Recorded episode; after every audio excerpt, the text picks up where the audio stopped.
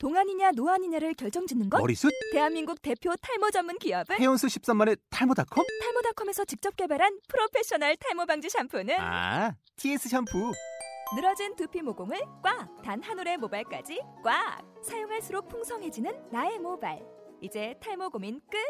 티에스 샴푸! 안녕하세요. 박아론 목사입니다. 믿음의 책방 문을 열겠습니다.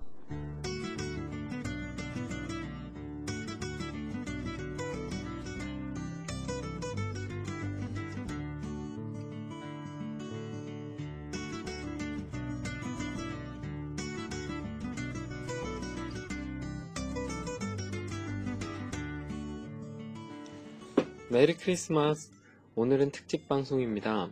사실 한 주에 두 편의 방송을 준비한다는 것은 큰 무리이지만 아무리 그래도 예수님의 생일인데 이왕 기쁨으로 방송을 시작했으니 조금 무리하면 어떨까? 그런 생각에서 시간을 쪼개서 한 편의 책을 더 소개하고자 합니다. 그리고 이 책이야말로 크리스마스에 가장 잘 어울리는 책입니다. 바로 크리스마스 캐럴입니다. 제목만 들으면 잘 모르시는 분이 많을 겁니다. 제목보다 주인공이 훨씬 더 유명한 책이 바로 이 책이거든요. 주인공은 바로 구두쇠 스크루지 영감입니다. 영국에서 가장 사랑받는 작가인 찰스 디킨스는 어린 시절을 매우 불우하게 지냈습니다. 빚 때문에 감옥에 갇힌 아버지를 대신해 어릴 때부터 돈을 벌어야 했거든요. 낮에는 구두 공장에서 일하고 밤에는 문학 작품을 읽으며 밤을 지샜다고 합니다. 그리고 훗날 소녀는 자신의 불우하고 가난했던 어린 시절의 경험을 밑거름 삼아 수많은 문학 작품을 남기며 영국 문학사의 한 획을 긋게 되었습니다. 수많은 책들이 있지만 그 중에서도 크리스마스 캐럴은 나오자마자 계속 매진행렬을 이었을 정도로 큰 인기를 끌고 사랑받았던 책입니다. 그런데 생각해보니 제가 이 책을 읽은 기억이 없더군요.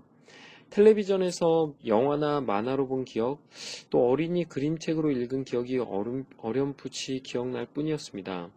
그래서 제가 크리스마스에 함께 나누기 위해 급하게 들고 왔습니다. 물론 조금 급하게 준비하다 보니 녹음 상태도 별로고요. 물론 평소에도 좋은 적 별로 없지만 그래도 크리스마스니 이해해 주시기 바랍니다. 실제로 제가 읽어보니 어떤 책보다 더 훨씬 좋은 책, 너무 읽는 것이 즐거운 책이 바로 이 책이었던 것 같아요. 간략하게 내용을 소개하자면 크리스마스를 전혀 즐기지 못하는 구두쇠 스크루지가 있었습니다. 그는 크리스마스는 너무 쓸데없는 일이라 생각하는 사람이었어요.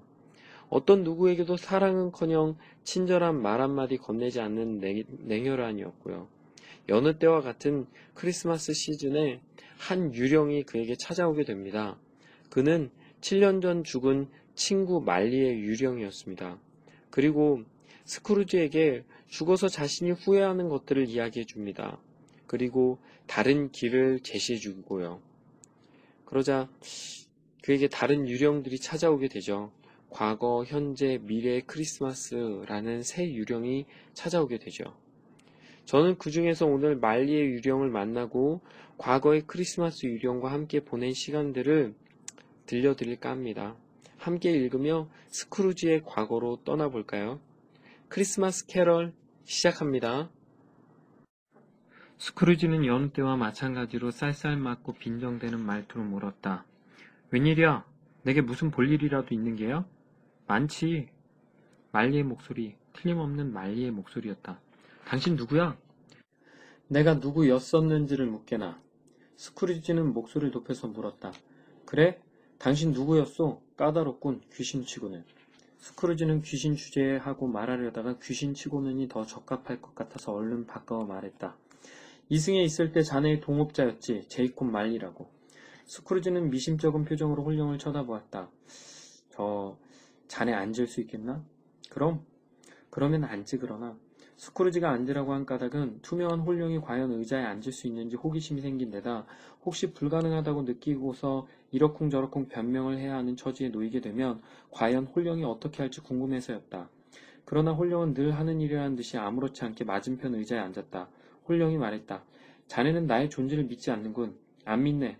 자네의 눈으로 똑똑히 보고 있는데 그런데도 내 실체를 증명해야 한다는 건가? 모르겠네. 왜 자네는 자네의 눈을 의심하나? 왜냐하면 눈이란 놈은 사소한 일에도 쉽게 영향을 받거든. 위가 조금만 더부룩해도 헛것이 보이기 일쑤지 어쩌면 자네가 채 삭제하는 고기 조각이나 겨자 찌꺼기나 치즈 부스러기나 설익은 감자 조각일 수도 있지 않은가. 자네가 뭐든 간에 자네한테서는 무덤 냄새보다 묵국 냄새가 더 난단 말이야. 스크루지는 원래 농담을 잘하는 위인도 아니었고 그렇다고 해서 딱히 장난기가 발동한 것도 아니었다. 사실은 홀령의 목소리에 뼛속까지 덜덜 떨리고 있으므로 딴 데로 주의를 돌려보려고 몇 마디 재치 있는 말을 하려고 했을 따름이었다.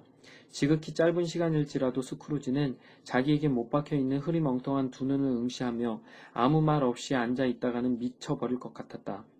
게다가 혼령에서 풍겨나오는 지옥의 분위기 속에는 섬뜩한 무언가가 도사리고 있었다. 스크루지가 미처 감지하지 못했을지 몰라도 분명히 그러했다. 꼼짝 않고 앉아있는데도 홀령의 머리카락이며 옷자락이 구두의 장식술이 오븐에서 나온 뜨거운 수증기에 날리듯이 줄곧 나부끼고 있었다. 자네, 이 이쑤시개 보이나? 불쑥 스크루지는 이렇게 물었다.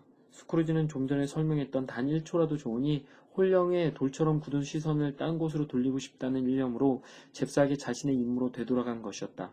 홀령은 대답했다. 보이네. 스크루지가 말했다. 자넨 보고 있지도 않잖나. 허나 보인다네. 그럼에도 불구하고 말일세.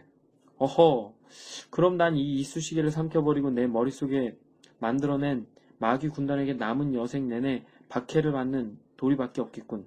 허튼 수작하고 있네. 정말이지 허튼 수작하고 있다고. 그러자 홀령은 섬뜩한 소리를 내지르며 쇠사슬을 뒤흔들었다. 쇠사슬에서는 그야말로 기괴하고 등골이 옥삭해지는 소리가 났다. 스크루지는 기겁해서 의자를 바짝 거머쥐었다.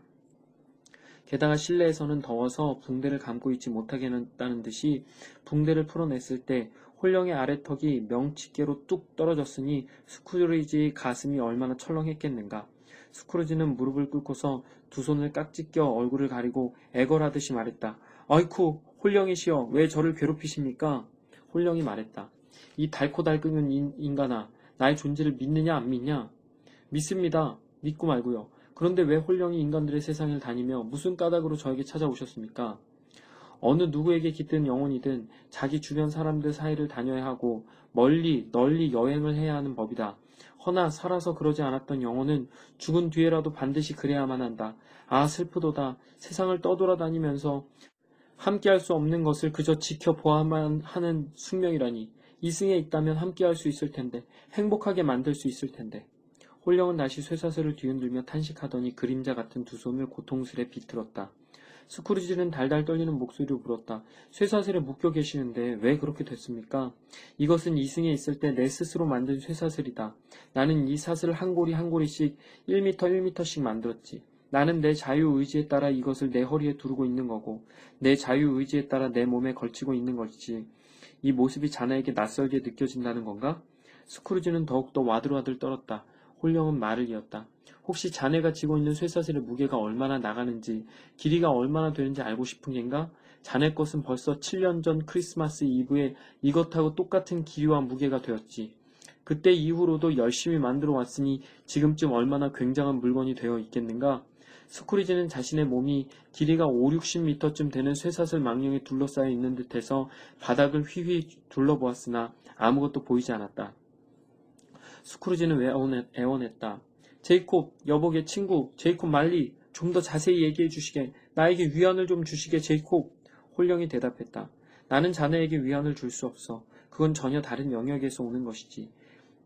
에비니저 스크루지, 자네하고는 다른 부류의 사람들에게, 자네하고는 다른 부류의 성직자들을 통해 전해지는 것이니 내가 무엇을 줄 수 있는지도 말할 수 없네. 내게 허락된 시간은 그렇게 길지 않으니. 나는 쉴 수도 없고 머물 수도 없고 어디에서든지 오래 지체할 수도 없다네. 내 말을 명심하게. 살아생전 내 영혼은 우리의 회계사무소를 벗어난 적도 없었고 우리의 금전거래소라는 한계를 떠나 배회한 적 없었지. 그런 탓에 이승을 떠난 후에 내 앞에는 진절이 나는 여행만이 놓여 있었다네. 스크루지는 깊이 생각에 잠길 때마다 바지 주머니에 손을 꽂아 넣는 버릇이 있었다. 지금 스크루지는 여전히 바닥에 무릎을 꿇은 채로 눈은 아래로 내리깔고서 바지 주머니에 손을 꽂고 홀령의 말을 곰곰이 곱씹어 보고 있었다. 제이콥, 자네는 그걸 알아내는데도 퍽도 오랜 시간이 걸린 모양이군. 스크루지의 말투는 비록 공손함과 정중함이 배어 있긴 했지만 지극히 장사꾼다웠다. 홀령이 말했다. 오래라고? 스크루지는 생각에 잠겨 중얼거렸다. 장사 지낸 지 칠 년인데 그동안 내내 돌아다녔단 말인가? 내내 휴식도 없고 평화도 없이 양심의 가책으로 끊임없이 고통에 시달리면서. 빨리 다니셨나? 바람의 날개를 타고 다녔지. 그럼 칠 년 동안 아주 많은 곳을 다니셨겠군. 이 말을 듣자마자 홀령은 다시 울부짖으며 쇠사슬을 쩔그럭거렸다. 쇠사슬은 죽음 같은 한밤의 정적 속에서 소름 끼치게 울었다. 그 소리를 들으니가 안면방해로 고발한다 해도 말릴 도리가 없었으리라. 홀령은 울부짖었다. 아, 속박되고 얽매이고 쇠사슬로 겹겹이 감긴 이 몸.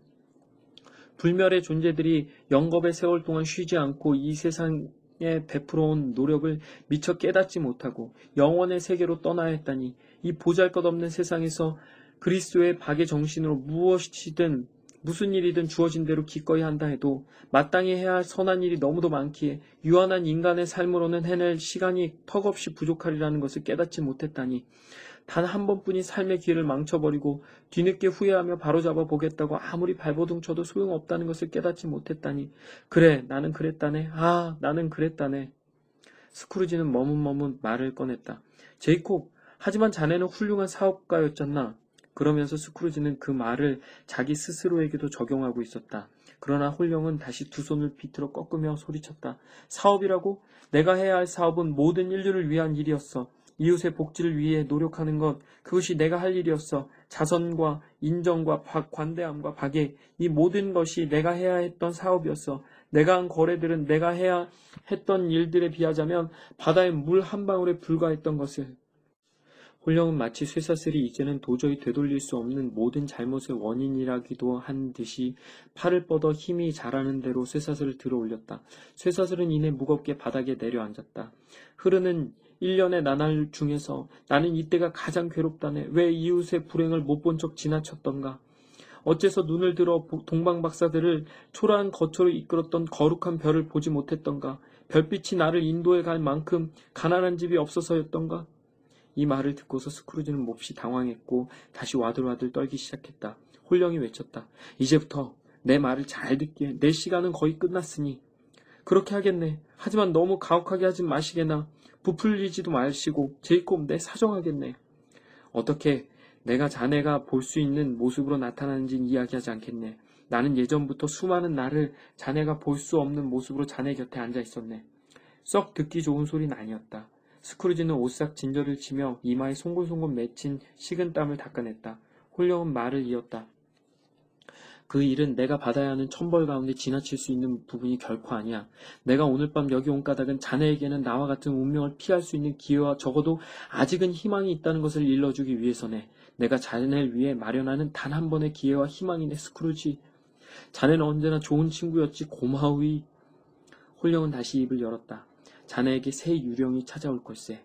스크루지의 안색이 홀령의 얼굴색만큼 파리해졌다. 제이콥, 그게 자네가 말한 기회와 희망인가? 그렇네. 내, 내, 내 생각엔 안 보는 편이 낫겠는데? 그들을 영접하지 않고서는 내가 밟은 길을 피할 수 없을 거네. 내일 새벽 한 시를 칠 때 첫 번째 유령이 나타날 걸세. 스크루지는 넌시, 넌지시 물었다. 제이콥, 한꺼번에 만나고 끝낼 수는 없겠는가? 같은 날 밤 같은 시간에 두 번째 유령이 찾아올 것세. 그 이튿날 밤 열두 번째 쾌종 소리가 대기 속에 울려 퍼지고 그 떨림이 멎을 때쯤 세 번째 유령이 나타날 거고, 자 이제는 나를 볼 수 없을 거네. 자네 자신을 위해서 우리가 나눈 이야기들을 꼭 기억하도록 하게나. 말을 마치자 홀령은 탁자에서 붕대를 집어들어 처음 나타났을 때와 마찬가지로 머리를 둘렀다. 홀령이 붕대로 턱을 고정시킬 때 이빨이 갈리면서 난 날카로운 소리를 듣고서야 스크루지는 홀령이 무엇을 하고 있는지 알 수 있었다. 스크루지가 용기를 내어 눈을 치켜뜨자 팔에 쇠사슬을 칭칭 감고서 꼿꼿이 서서 자기를 내려다보고 있는 초자연적인 방문객이 눈에 들어왔다. 홀령은 서서히 뒷걸음질 쳤다. 홀령이 한 발짝 한 발짝 디딜 때마다 창문이 조금씩 조금씩 올라갔다. 마침내 홀령이 창가에 다다랐을 때 창문은 활짝 열려 있었다. 홀령은 스크루지에게 다가오라고 손짓했다. 스크루지는 고분고분 따랐다. 두 발짝만 더 가며 홀령에게 닿게 될 거리까지 가자 말리의 홀령은 더 이상 다가오지 말라는 듯이 손을 축혀 올렸다. 스크루지는 운뚝 멈춰섰다. 스크루지가 거기까지 다가간 까닭은 홀령의 명령에 복종해서라기보다는 놀라움과 두려움으로 넋이 나갔기 때문이었다. 말리의 홀령이 손을 올리자 스크루지의 귀에 허공을 떠다니는 혼란스러운 소음이 들려왔다. 비탄과 후회가 뒤섞여 있고 표현할 수 없을 만큼 비통하고 온통 자책으로 뒤범벅된 콩곡 소리. 말리의 홀령은 잠시 그 소리에 귀를 기울이더니 구슬픈 노래를 따라 부르며 컴컴하고 싸늘한 밤하늘 속으로 둥둥 떠가, 떠나갔다. 밤하늘은 음산한 신음소리를 뿌리면서 이리저리 떠도는 홀령들로 가득했다. 홀령들은 하나같이 말리의 홀령처럼 쇠사슬을 걸치고 있었고 몇몇은 서로서로 묶여 있었다. 아마 죄지은 공무원들이었을 것이다. 어떤 홀령도 자유롭지 못했다. 그 가운데 많은 홀령이 살아 생전에 스크루지와 친분이 있었다. 스크루지는 흰색 조끼를 입고 발목에 엄청나게 큰 강철 금고를 매달고 있는 한 늙은 홀령과 전에 무척 잘 알고 지낸 사이였다. 그 홀령은 지금 아래 현관 층계참에서 본 갓난아이를 안고 있는 가련한 여자를 도울 길이 없어서 구슬피 울고 있었다. 그 홀령들의 비극은 틀림없이 선의로 인간사에 관여하고 싶지만 이제는 영영 그럴 힘을 잃었다는 데 있었다. 이 홀령들이 안개 속으로 사라졌는지 아니면 안개가 홀령들을 덮어버렸는지 스크루지는 알 수 없었다. 그러나 홀령들과 영혼의 목소리는 함께 사라졌고 어느새 밤은 스크루지가 집으로 걸어온 때와 똑같은 모습으로 돌아와 있었다. 스크루지는 창문을 닫고서 홀령이 들어온 문을 살펴보았다. 문은 스크루지가 잠근 그대로 이중으로 잠겨 있었으며 나서도 꽉 조여 있었다. 스크루지는 다시 허튼 수작하고 있군 하려 했으나 첫 마디의 말을 멈추고 말았다. 그러고는 지나치게 흥분했던 탓인지 갑작스레 피곤이 몰려왔던 탓인지 보이지 않는 영혼의 세계를 본 탓인지 홀령의 지루한 이야기 탓인지 아니면 시간이 늦은 탓인지 그도 저도 아니면 휴식이 절실히 필요했던 탓인지 이유와 어찌 되었든 간에 곧바로 침대로 가서 옷을 입은 채로 골아떨어지고 말았다. 스크루지가 잠에서 깨어나 주위를 둘러보니 투명한 창문과 불투명한 벽을 불가할 수 없을 만큼 사방이 칠흑 같았다. 스크루지는 눈을 개슴츠레 뜨고서 어둠 속을 꿰뚫어 보려 안간힘을 썼다. 그때 십오 분마다 치는 이웃 교회의 종이 네 번 울렸다. 스크루지는 시간을 치는 소리를 들으려고 귀를 곤두세웠다.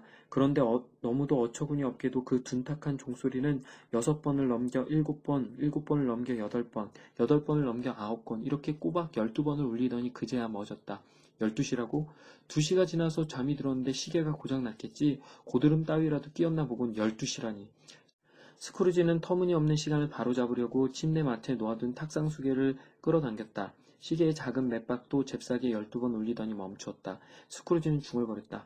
도대체 이럴 수가 있나? 내가 하루 종일 내내 자고도 모자라 이틀째 밤까지 계속 잤단 말인가? 지금이 낮 열두 시인데 태양에 무슨 큰 이변이라도 생겨서 온 세상이 컴컴한 것도 아닐 테고. 스크루지는 덜컥 불안한 마음이 들어 침대에서 기어나와 더듬더듬 창문 쪽으로 다가갔다.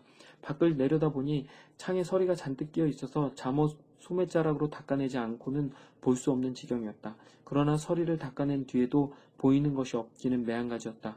스크루지는 알 수 있는 것이라고는 밖에 여전히 짙은 안개가 자욱하고 지독하게 춥다는 것과 야단법석을 떨며 이리저리 뛰어다니는 사람들 소리가 들리지 않는다는 것뿐이었다. 하지만 어두운 밤이 밝은 낯을 때려눕히고 세상을 독차지했다면 십중팔구 엄청난 소동이 벌어지지 않았겠는가? 스크루지는 마음이 푹 놓였다. 하루, 이틀, 셀 날이 없어지면 제일 어음을 삼 일 후에 어비니저 스크루지 혹은 에비니저 스크루지가 지정한 대리인에게 지불할 것 어쩌고 어쩌고 하는 어음이니 계약서 따위들은 미국 증권처럼 휴지 조각이 되어 버릴 터였다. 당시의 미국 증권은 아무런 가치가 없었다. 스크루지는 다시 침대로 가서 생각하고 또 생각하고 생각에 생각을 거듭하고 또 거듭했지만 아무것도 알 수 없었다. 생각하면 생각할수록 머릿속은 더욱더 혼란스러워지기만 했고 생각하지 않으려고 애쓰면 애쓸수록 더욱더 깊은 생각에 빠져들었다. 말리의 홀령은 거머리처럼 스크루지를 괴롭혔다. 곰곰이 생각한 끝에 그 모든 것이 꿈이었다고 머릿속으로 간신히 정리하고 나면 마음은 용수철 마냥 또다시 원점으로 돌아가서 그게 꿈이었나? 아니었나? 하는 똑같은 문제를 번번이 떠올리는 것이었다. 스크루지가 생각의 골몰에 누워있는데 시계탑의 종이 십오 분을 알리는 종을 세 번 울렸다. 스크루지는 불현듯 한시 칠 때 유령이 찾아오리라고 했던 말리의 말이 떠올랐다. 스크루지는 말리가 일러준 그 시간이 지나갈 때까지 눈을 부릅뜨고 있겠다고 결심했다. 다시 잠이 들기란 스크루지가 천당 가는 것만큼 힘든 일이라는 점을 고려한다면 그렇게 하는 것이 스크루지로서는 가장 현명한 대책이었다고 할 수 있으리라. 남은 십오 분이 얼마나 길었는지 스크루지는 자기가 깜빡 졸고 있다가 무심결에 예정된 시간을 지나쳤나 보다는 생각을 한 것이 한두 번이 아니었다. 이윽고 종소리가 신경을 곤두세우고 있는 스크루지의 귓전을 울렸다. 땡. 스크루지는 시간을 헤아리며 중얼거렸다. 십오 분. 땡. 삼십 분. 땡. 사십오 분. 땡. 됐군. 그러고서 스크루지는 의기양양하게 덧붙였다. 헌데 아무 일도 없잖아? 그 말이 끝나기가 무섭게 시간을 알리는 종소리가 깊고 둔탁하고 공허하게 음산하게 한번 울렸다가 퍼졌다. 벼랑간 방 안에서 불빛이 번쩍하더니 침대 커튼이 젖혀졌다. 정말로 누군가의 손이 침대 커튼을 젖혔다. 발치에 있는 것도 아니오. 등 뒤에 있는 것도 아니었다. 바로 스크루지 눈앞에 있는 커튼이었다. 침대 커튼이 젖혀지자 스크루지는 엉거주춤 침대에 누운 꼴로 그 커튼을 절어 열어 젖힌 이 세상 사람이거나 하고는 도저히 생각할 수 없는 어떤 방문객과 얼굴을 맞닥뜨리게 되었다. 바로 내가 독자 여러분을 대하는 것만큼 가까운 거리에서 말이다. 정신적인 의미에서 나는 바로 여러분의 팔꿈치 앞에 서 있지 않은가? 기괴한 형상이었다. 어린아이 같았다. 아니, 어린아이 같아 보이는 만큼이나 노인 같아 보기도, 보이기도 했다. 어떤 초자연적인 매개를 통해 보는 듯이 몸체 부분이 아득하게 멀게 보여서 그런지 크기는 어린아이만 했다. 나이는 꽤 많이 들었는지 목덜미를 덮고 등 뒤에 늘어진 머리카락은 새하얗게 새어 있었으나 얼굴에는 주름살 하나 없었고 여리디 여린 피부에는 발그레한 홍조가 감돌았다. 팔은 몸체에 어울리지 않게 무척 길었으며 억센 근육이 붙어 있었다. 그러기는 손도 마찬가지여서 아기 힘이 여간 세성 쉽지 않았다. 가냘프게 짝이 없는 다리와 발은 팔이나 손과 마찬가지로 아무것도 걸치지 않은 맨다리의 맨발이었다. 유령은 티 하나 없는 새하얀 블라우스를 입고 허리에는 번쩍이는 벨트를 두르고 있었다. 손에는 파랗고 싱싱한 호랑나무 가지가 들려 있었다. 유령이 입은 블라우스는 여름 꽃들로 장식되어 있어서 손에 든 냉랭한 겨울의 상징만이 차림새의 유일한 대조를 이루고 있었다. 유령의 외관에서 가장 신기한 점은 머리에 쓴 관이 밝고 눈부신 분빛으로 쏟아져 나왔다는 것인데 이 빛 덕분에 내가 여태껏 설명한 그 모든 것을 볼 수 있었던 것이다. 이 유령은 그다지 분주하게 움직이지 않을 때는 아마도 겨드랑이에 끼고 있는 커다란 소화기를 모자 삼아 쓰는 것 같았다. 그러나 스크루지가 차츰 안경을 찾아 유령을 찬찬히 뜯어볼 수 있게 되자 가장 신기해할 만한 것은 따로 있다는 것을 알게 되었다. 유령의 벨트가 한 번은 이쪽에서 번쩍하더니 금세 저쪽에서 번쩍하고 잠깐 빛나던 것이 이내 어두워졌기 때문에 확연히 알아볼 수 있을 정도로 유령의 모습이 변하고 있었다. 팔이 하나뿐이었다가 금세 다리가 하나가 되고 다리가 스무 개가 되는가 싶더니 어느새 다리는 두 개인데 머리가 없어졌다가 이내 몸통은 없고 머리만 남아있었다. 해체되는 부분들은 짙은 어둠에 녹아들어서 도무지 형체를 알아볼 수 없었다. 그러고는 기괴하게도 유령은 번번이 뚜렷하고 선명한 원래 모습으로 되돌아왔다. 스크루지가 물었다. 당신, 아니 선생님이 그 유령이십니까? 제게 찾아오실 거라고 했던? 그렇다. 목소리는 부드럽고 점잖았다. 그 야릇하게 들리는 낮은 목소리는 스크루지의 바로 옆이 아니라 아득히 먼 곳에서부터 들려오는 듯했다. 스크루지는 물었다. 누구, 아니 무슨 여루, 유령이십니까? 나는 과거의 크리스마스 유령이다. 스크루지는 난쟁이처럼 조그만 유령을 유심히 보았다. 아주 먼 과거인가요? 아니, 내 과거다. 왜 그런 생각을 하게 되었느냐고 누가 묻더라도 스크루지는 그 이유를 댈 수 없었을 테지만 스크루지는 희한하게도 유령이 겨드랑이에 끼고 있는 모자를 쓴 모습이 보고 싶어서 유령에게 모자를 써달라고 간청했다. 유령은 소리를 버럭 질렀다. 뭐라고? 너는 세상에 찌든 내 손으로 내가 주는 빛을 그렇게나 빨리 꺼버릴 셈이냐? 제놈들의 욕망으로 만들어낸 이 모자를 몇 해 동안 줄곧 내 머리에 덮어 씌워놓은 인간들 가운데 하나가 바로 너희거늘 그러고도 성이 차지 않았더냐?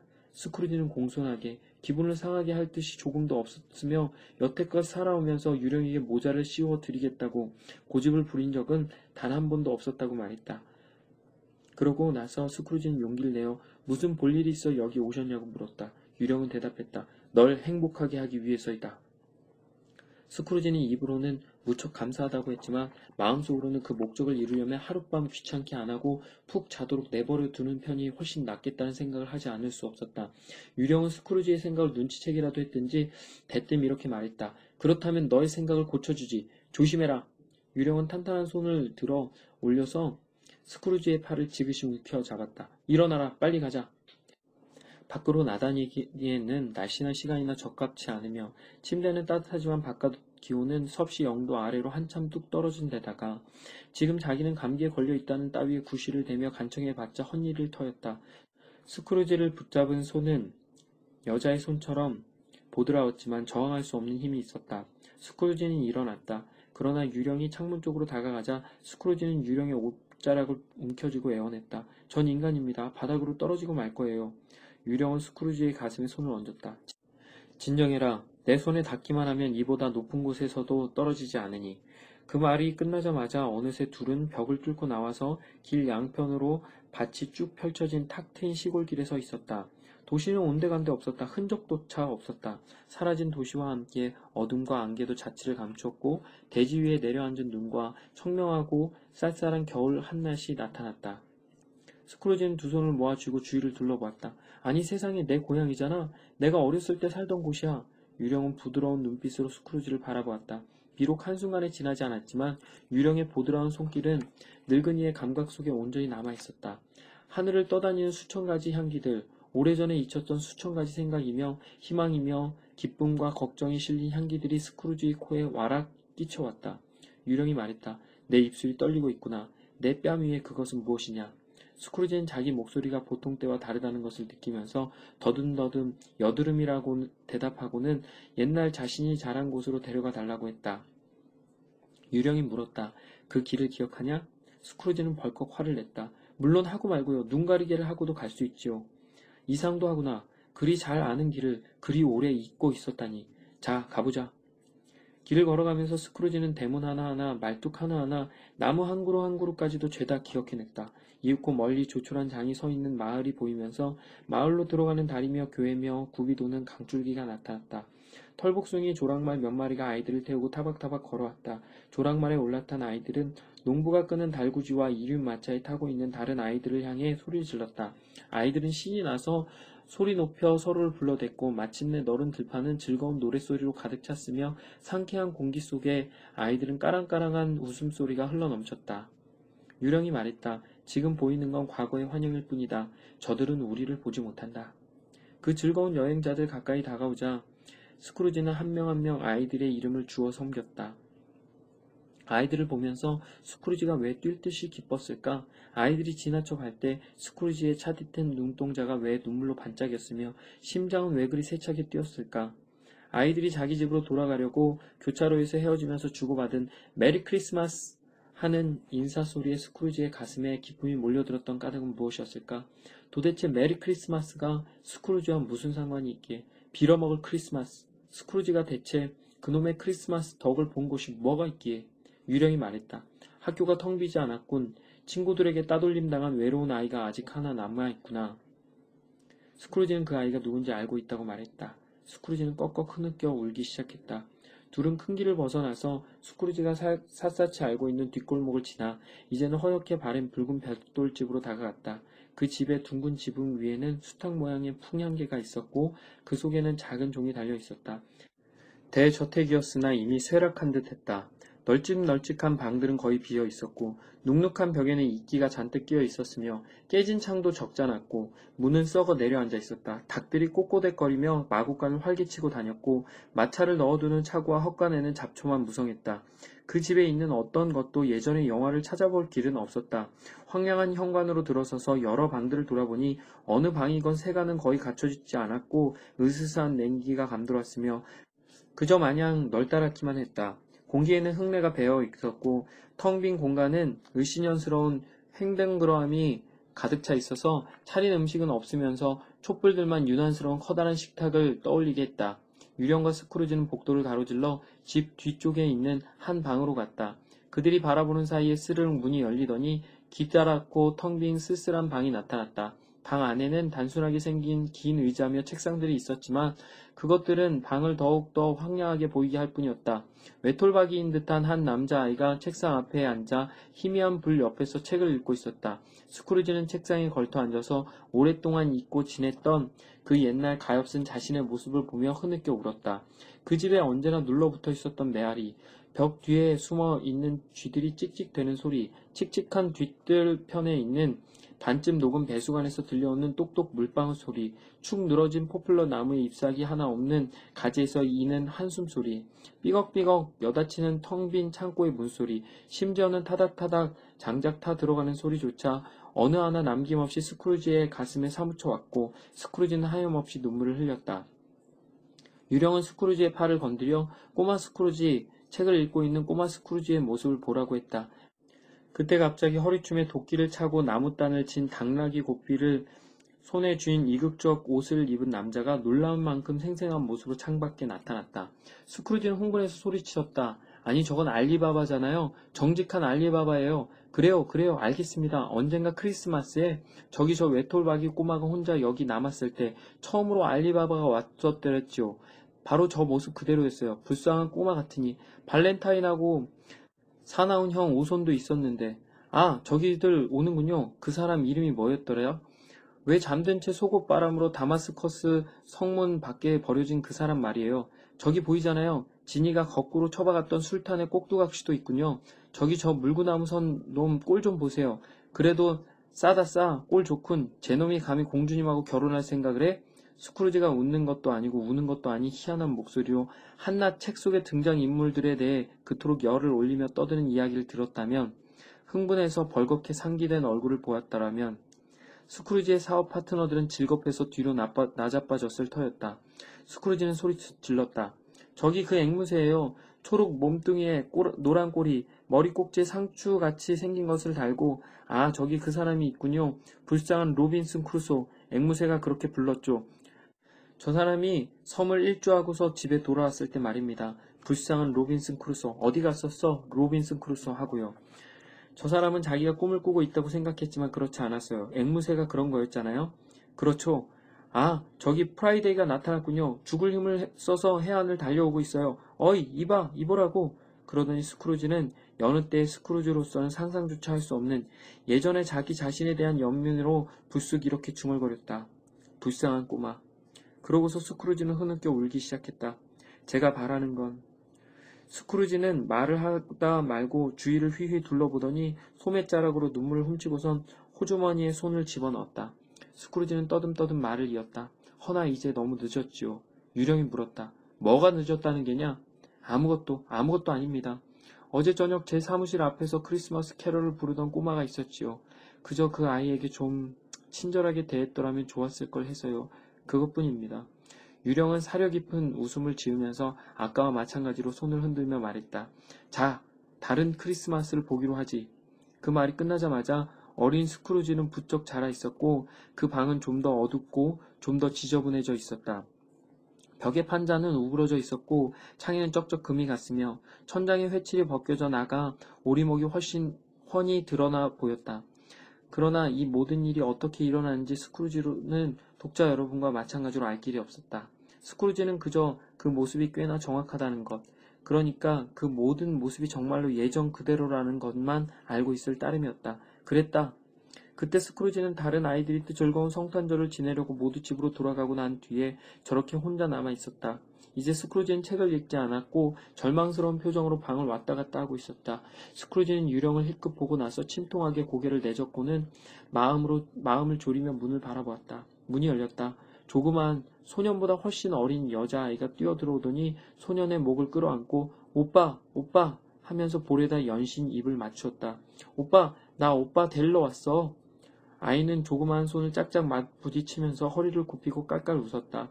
오빠 집으로 데려오려고. 집, 집으로. 소년은 되물었다. 펜, 너의 집이라고 했니? 여자아이는 기쁨에 넘쳐서 말했다. 맞아, 집으로 아주 가는 거야. 아주 가는 거라고. 아빠가 훨씬 훨씬 덜 무서워지셔서 집이 꼭 천국 같아. 며칠 전에 내가 자려고 하는데 아빠가 너무나 부드럽게 말을 하셔서 용기를 내서 아빠한테 오빠를 집으로 데려오면 안 되냐고 한 번 더 여쭤봤거든.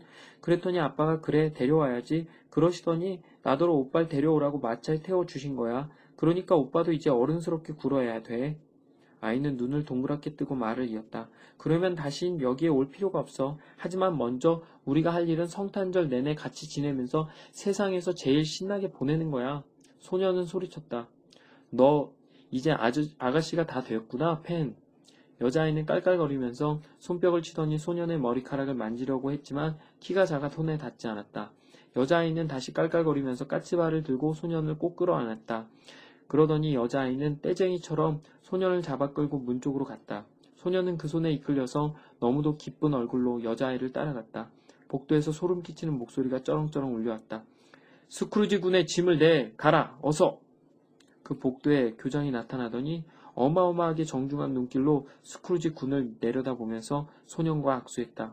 소년은 기겁했다. 그러더니 교장은 소년이 한 번도 가본 적이 없는 낡은 우물처럼 오싹한 응접실로 스크루지와 여동생을 데리고 들어갔다. 벽에 붙어있는 지도들과 창가의 천체이며 지구위들은 하나같이 차가운 낯빛이었다. 이 방에서 교장은 유별나게 순한 포도주 한 병과 덜 부풀려서 유별나게 딱딱한 케이크를 내오더니 어린 친구들에게 그 성찬이 베푸는 의식을 친히 주관했다. 교장은 깡마른 하인을 시켜 입 마실 것 한 잔을 배달부에게 내주라고 했다. 그러자 배달부는 신사분의 후의에 감사하는 바이지만 그 술이 지난번에 맛본 그 술이라면 차라리 안 마시는 편이 낫겠다고 했다. 이윽고 마부가 스크루지 군의 트렁크를 마차 지붕에 얹어 끈으로 묶고 나자 두 아이는 진심에서 우러나와 머리 숙여 교장에게 작별 인사를 하고 마차에 올랐다. 마차는 정원의 오솔길을 신나게 달려갔다. 구르는 마차 바퀴가 검은스러한 상록수 잎사귀를 깔고 지나가자 흰 서리와 눈이 눈보라처럼 뿜어나왔다. 유령이 말했다. 언제나 약한 아이였지. 불면 날아갈 것만 같았어. 하지만 마음만은 아주 넓었지. 그랬지요. 유령님 말씀이 맞습니다. 그렇지 않았다고 한다면 당치 않은 헛소리고 말굽시오. 동생은 어른이 되어서 죽었지. 내가 알기로는 자식도 있었는데 하나 있지요. 맞아. 바로 자네 조카. 스크루지는 마음이 편치 않은 듯 짤막하게 대답했다. 네. 학교를 떠나자마자 둘은 어느새 북적북적한 큰 길에 서 있었다. 길에는 행인들의 환영이 휙휙 지나가고 집마차와 승합 마차들의 환영들이 앞다퉈 내달리고 있어서 실제로 도시에 있는 모든 다툼과 소란스러움이 온전히 재현되고 있었다. 가게들이 치장을 모아 이것도 역시 크리스마스 무렵인 듯했다. 그러나 때는 저녁이었고 거리에는 가로등이 밝혀져 있었다. 유령은 어느 큰 가게 앞에 멈춰서더니 스크루지에게 이곳을 아느냐고 물었다. 스크루지가 대답했다. 알고 말고요. 제가 이를 배운 곳인데요. 둘은 안으로 들어갔다. 은발에 웨일스식 가발을 쓴 한 노신사가 높은 책상 앞에 앉아 있었다. 책상이 얼마나 높았던지 신사의 키가 오 센티미터만 더 컸어도 신사는 분명히 천장에 머리를 찧었을 터였다. 스크루지는 노신사를 보자마자 몹시 흥분해서 소리를 질렀다. 아이고, 저분은 패치위그 어르신 아닙니까? 세상에 이런 일이. 패치위그 어르신이 다시 살아나시다니. 패치위그 영감은 펜을 내려놓고 시계를 올려다보았다. 시계는 일곱 시를 가리키고 있었다. 패치위그 영감은 손을 비볐다. 영감은 헐렁한 조끼 매무새를 고치더니 온몸으로 껄껄 웃어 젖혔다. 말 그대로 발끝에서부터 머리끝까지 온몸으로 웃어 젖혔다. 그러더니 패치위그 영감은 편안하고 구성지고 성량 풍부하고 우렁차고 유쾌한 목소리로 소리쳤다. 어이 자네들! 스크루지! 딕! 예전의 스크루지, 이전의 청년으로 성장한 스크루지가 동료와 함께 기운차게 뛰어들어왔다. 스크루지는 유령에게 말했다. 딕 윌킨스군요. 틀림없어요. 이런 세상에. 그래요. 이 녀석이군요. 절 그렇게나 따랐지요. 바, 그래. 바로 그 딕이에요. 불쌍한 딕. 저런 저런. 패치위그 영감은 박수를 치면서 큰 소리로 말했다. 어이 자네들. 오늘은 그만 일하게. 크리스마스 이브 아닌가. 딕 크리스마스야. 스크루지. 자 이제 문 닫자고. 내가 잭 로빈슨 할 때까지 어서 끝내라고. 자 어서 어서. 이 두 청년이 얼마나 잽싸게 일을 해치웠는지 아마 여러분은 믿지 못할 것이다.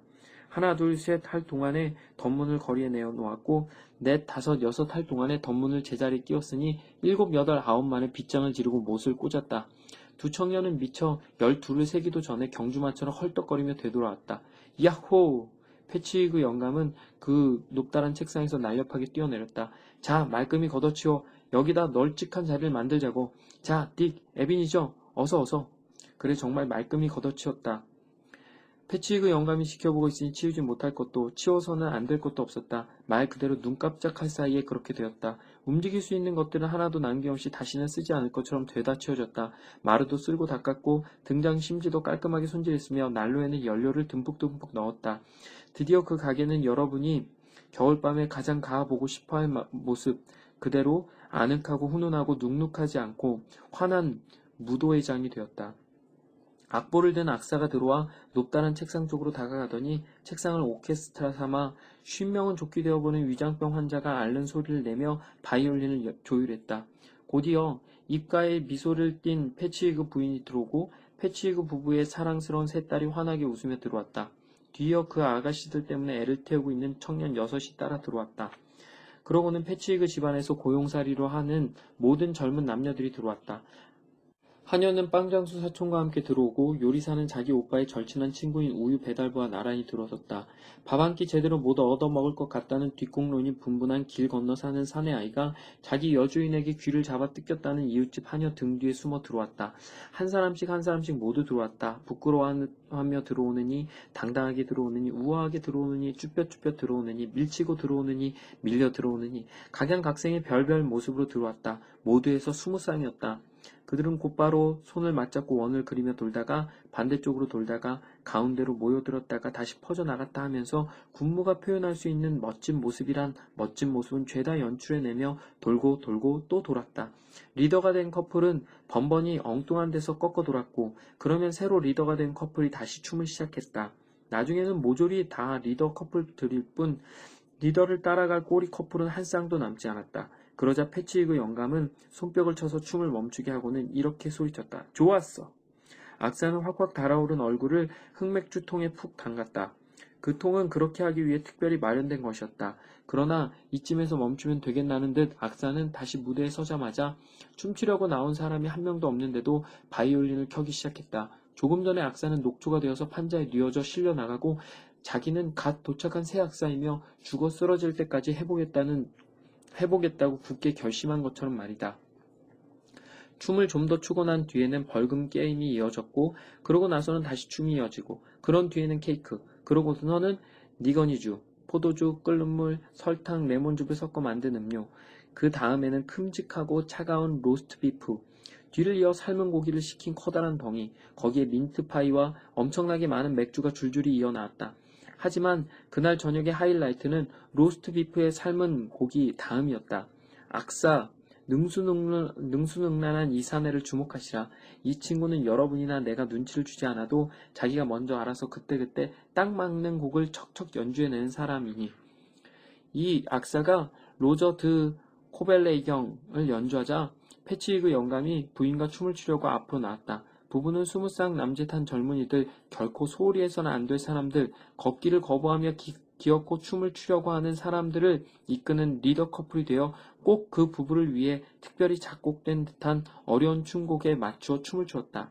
설령 파티에 모인 사람들의 수가 이보다 갑절, 아니 네곱절 많았다 하더라도 패치위그 영감은 얼마든지 그 젊은이들을 상대해냈을 테고 패치위그 부인도 마찬가지였을 테였다. 패치위그 부인은 어느 면으로 보나 패치위그 영감의 짝이 될 만한 부인이었다. 이 표현이 최고의 칭송이 아니라고 생각하는 분이 있다면 더욱더 대단한 칭송의 말을 내게 한 수 가르쳐 주시기를. 그래 주신다면 기꺼이 그 칭송의 표현을 쓰겠다. 패치위그 영감의 장단지에서는 자신만만한 활기가 쏟아져 나오는 듯했다. 부부는 춤을 추는 한순간 한순간마다 달처럼 환한 광채를 뿌렸다. 단 한순간도 그 부부가 다음 순간 어떤 모습을 보일지 예상할 수 없었다. 패치위그 영감과 부인이 춘 춤. 한 사람은 앞으로 나서고 한 사람은 뒤로 물러서서 각각 다른 파트너 앞에 서는 그 사람과 두 손을 맞잡고서 남자는 목례를 하고 여자는 무릎을 살짝 굽혀 절한 뒤에 나선형으로 돌기도 하고 맞잡은 팔을 들어 옆 커플이 그 아래로 빠져나가게 한 후에 다시 처음 파트너에게 되돌아가는 춤이었다. 그것을 한바탕 추고 나서 패치위그 영감은 살며시 물러났다. 그 솜씨가 얼마나 능수능란했던지 두 다리를 꼬고서 다리를 윙크하듯이 잽싸게 내려앉더니만 재빨리 일어섰는데 비틀거리지도 않았다. 시계가 열한 시를 알릴 때에서야 가정 무도회는 끝났다. 패치위그 부부는 현관문 양편에 자리 잡고 서서 문을 나서는 한 사람 한 사람 손을 잡고 일일이 크리스마스 축하 인사를 건넸다. 모두들 집으로 가서 견습사원 둘만 남게 되었고 패치위그 부부는 두 청년에게도 똑같은 축복을 보냈다. 유쾌한 목소리는 모두 사라지고 두 청년만 가게 뒤쪽 계산대 아래에 있는 침대에 남았다. 그 장면이 흐르는 내내 스크루지는 넋이 빠진 듯했다. 스크루지의 마음과 영혼은 온통 그 속에 빠져 있었고 예전에 자신과 함께 있, 하고 있었다. 스크루지는 모든 것을 눈으로 낱낱이 확인했고 그 모든 것을 기억해냈으며 그 모든 순간을 즐겼고 낯설고 신선한 흥분을 경험했다. 예전에 자신과 딕의 환한 얼굴이 사라지고 나서야 스크루지는 비로소 자신 곁에 유령이 서 있으며 그 유령이 머리로부터 방패를 뿜어서 자기를 주시하고 있다는 것을 깨달았다. 유령이 말했다. 사소한 것으로 어리석은 사람들을 감격시켰군. 스크루지가 말했다. 사소하다고요? 유령은 두 경습사원의 이야기를 들어보라고 손짓했다. 둘은 패치위그 영감을 입이 닳도록 칭찬하고 있었다. 스크루지가 순순히 젊은이들의 이야기에 귀를 기울이자 유령은 이렇게 말했다. 어떤가? 그렇지 않은가? 패치위그는 너희 인간들의 그 대단한 돈을 단 몇 파운드 썼을 뿐이다. 한 서너 파운드쯤 썼을 테지. 그 돈이 이런 칭송을 받을 만한 가치가 있는가? 그래서 그런 건 아니지요. 스크루지는 자기도 미처 깨닫지 못한 사이에 예전의 스크루지가 되어 있었다. 그래서 그런 건 아니고 말고요. 유령님, 영감님은 우리들을 행복하게도 불행하게도 할 수 있는 힘을 가지고 계십니다. 우리를 덜어줄 수도 번거롭게 할 수도 있고 우리를 즐겁게도 고생스럽게도 하실 수 있죠. 말이나 표정에서 그분의 힘이 이렇게 잘 드러나는 마당에 물질적으로야 변변찮고 대단찮아서 그 힘을 셈하거나 헤아릴 수 없다 하더라도 뭐 어떻습니까? 영광님께서 주신 행복감은 한 재산 못지 않습니다. 스크루지는 유령의 시선을 느끼고 말을 멈췄다. 유령이 물었다. 무슨 문제라도 있느냐? 뭐 별로 없습니다. 유령은 캐물었다. 심각한 문제가 있는 듯한데? 아닙니다. 아니에요. 그저 제 서기에게 따뜻한 말 한두 마디 건넬 수 있었으면 좋겠다 싶었지요. 그것뿐입니다. 스크루지가 소원을 입 밖에 내는 순간 예전에 스크루지가 등에 불을 줄였고 스크루지와 유령은 다시 바깥 공기 속으로 나란히 서 있게 되었다. 내 시간이 줄어들고 있다. 서두르자. 유령의 마지막 말은 스크루지에게나 스크루지가 볼 수 있는 다른 사람에게 한 말이 아니었다. 그러나 그 말의 효력은 당장 나타났다. 스크루지는 이내 또 다른 자신을 보게 되었다. 이제 좀 더 나이를 먹어 인생의 절정기에 이른 남자의 모습이었다. 얼굴에는 지금처럼 사납고 모진 주름들이 보이지는 않았지만 서서히 근심과 탐욕의 징조가 보이기 시작했다. 눈에는 그악스럽고 탐욕스러우며 초조한 기색이 깃들어 있어서 욕망이 이미 스크루지의 마음속에 깊이 뿌리내렸으며 그 욕망의 나무가 자라면서 그늘이 더욱더 넓게 드리워지리라는 것을 여지없이 드러내고 있었다. 스크루지는 이번에는 혼자가 아니라 상복을 입은 아가씨 곁에 앉아 있었다. 아가씨의 눈에는 눈물이 고여 있었고 그 눈물은 과거 크리스마스에 유령이 발산하는 빛에 반사되어 반짝이고 있었다. 아가씨는 부드러운 목소리로 말했다. 문제될 게 없잖아요. 당신에겐 문제될 게 없잖아요. 당신에겐 나 대신에 다른 우상이 생겼으니까요. 그리고 당신의 새로운 우상이 때맞춰 당신을 기쁘게 하고 편안하게 해줄 수 있다면 내가 그토록 그러려고 애써왔던 것처럼 말이에요. 그렇다면 난 슬퍼할 까닭이 없죠. 스크루지가 물었다. 내게 당신 대신 무슨 우상이 생겼단 말이오? 황금이란 우상이죠. 이런 것은 이른바 세상의 공평함이라는 건가? 세상에는 가난한 만큼 힘든 것도 없고 부를 추구하는 것만큼 가혹하게 비난받는 일도 없으니! 아가씨는 부드럽게 말을 이었다. 당신은 세상을 너무나 두려워하는군요. 당신의 다, 다른 모든 희망은 속물들의 비난을 받지 않으려는 그 한 가지 바람에 묻혀버리고 말았어요. 난 당신의 숭고한 포부가 하나씩 하나씩 떨어져 나가는 모습을 지켜봐왔지요. 당신은 결국 욕망의 노예가 되어 돈 버는 일에 눈이 멀게 되었지요. 내가 틀렸나요? 그래서 어쨌다는 거요? 내가 수생, 세상 물정에 좀 밝아졌기로 그게 어떻다는 거요? 당신에 대한 내 마음은 변함이 없는데. 아가씨는 고개를 살레살레 내저었다. 스크루지가 말했다. 내가 변했단 말이요? 우리의 약속은 이제 옛일이 되었어요. 그건 우리 둘 다 가난하던 때의 약속이었죠. 참고 부지런히 일하면 우리도 잘 살 수 있을 거라고. 그때까지는 이대로 만족하고 지내자고 다짐하던 때의 얘기죠. 하지만 당신은 변했어요. 그 약속을 할 때의 당신은 지금과는 전혀 다른 사람이었어요. 스크루지는 신경질적으로 말했다. 그땐 어린아이였어. 아가씨가 말했다. 지금의 당신의 모습이 예전하고 다르다는 건 당신 자신이 더 잘 알고 있을 거예요. 나는 예전하고 똑같아요. 우리가 한 마음이었을 때 약속했던 그 행복은 이제 서로 다른 마음이 된 지금에는 그저 고통일 뿐이에요. 내가 얼마나 자주 얼마나 심각하게 고민했는지 이야기하지 않겠어요. 내가 그것 때문에 고민했고 이제 당신을 놓아줄 때가 되었다는 것만으로 충분하니까. 당신이 날 놓아주기를 내가 바란 적이 있었어? 말로는 아니었죠. 전혀요. 그러면 무슨 근거로 이러는 거요? 달라진 성격, 변해버린 영혼, 낯설게만 느껴지는 분위기, 완전히 탈바꿈한 희망의 그, 희망이 그 근거예요. 당신이 보기에도 내 사랑을 가치 있고 소중하게 만들어주었던 모든 것들이 그 근거예요. 혹시라도 우리 사이에 이런 것들이 아예 없었다고 한다면. 아가씨는 상냥하지만 침착한 눈길로 스크루지를 바라보며 말을 이었다. 말해줘요. 그래도 당신이 지금 나와 만나고 싶어하고 나와 결혼하려고 애쓸 것 같나요? 아, 아니에요. 스크루지는 어쩔 수 없이 아가씨의 추측이 옳다고 인정하는 듯했다. 그러나 스크루지는 애써 항변했다. 그럼 말도 안 되는 소리가 어딨어? 나도 할 수만 있다면 달리 생각하고 싶어요. 하나님께 맹세코 정말 그래요. 하지만 내가 그 진리를 깨달은 뒤에는 그것이 너무도 강해서 도저히 내 힘으론 부정할 수 없다는 것을 알게 되었죠. 내가 당신을 자유롭게 놓아주어도 그래도 당신이 유산 한 푼 없는 처녀를 택할 거라고 날더러 믿으라는 건가요? 이렇게 내 속마음을 터놓고 있는 순간에도 자신한테 이로운지 해로운지 따져가며 저울질하고 있는 당신을요? 설령 한순간 당신의 행동 지침이 그렇게 하라고 지시하는 줄 착각해서 그 처녀를 선택했다 하더라도 결국 당신은 자기가 한 일을 후회하고 슬퍼할 거라는 걸 내가 모를 것 같아요? 난 다 알아요. 그러니 당신을 놓아준다는 거예요. 진심으로. 그 옛날에 당신의 모습을 사랑했던 내 사랑에 대한 추억을 간직하기 위해서요. 스크루지가 입을 열려 했지만 아가씨는 스크루지를 외면하고 말을 이었다. 이 일로 당신의 마음, 당신이 마음 아파할지도 모르지요. 나도 내게 남아있는 지난날의 기억 때문이라도 당신이 그렇게 바라는 마음이 전혀 없는 건 아니에요. 하지만 아주 아주 짧은 시간에 당신은 기꺼이 그 기억들을 지워버릴 거예요. 깨어나서 천만다행이라고 생각할 당신한테 한 푼 이득이 될 것이 없는 꿈처럼 말이에요. 당신이 택한 인생에서 행복하길 빌어, 빌겠어요. 아가씨는 스크루지를 떠났고 그들은 그렇게 헤어졌다. 스크루지는 절규했다. 유령님, 더 이상 보기 싫습니다. 이제 그만 집으로 데려가 주십시오. 저를 이토록 잔인하게 고문하시면 즐거우십니까? 유령은 외쳤다. 하나 더. 더는 안 됩니다. 그만요. 보고 싶지 않아요. 그만하세요. 제발.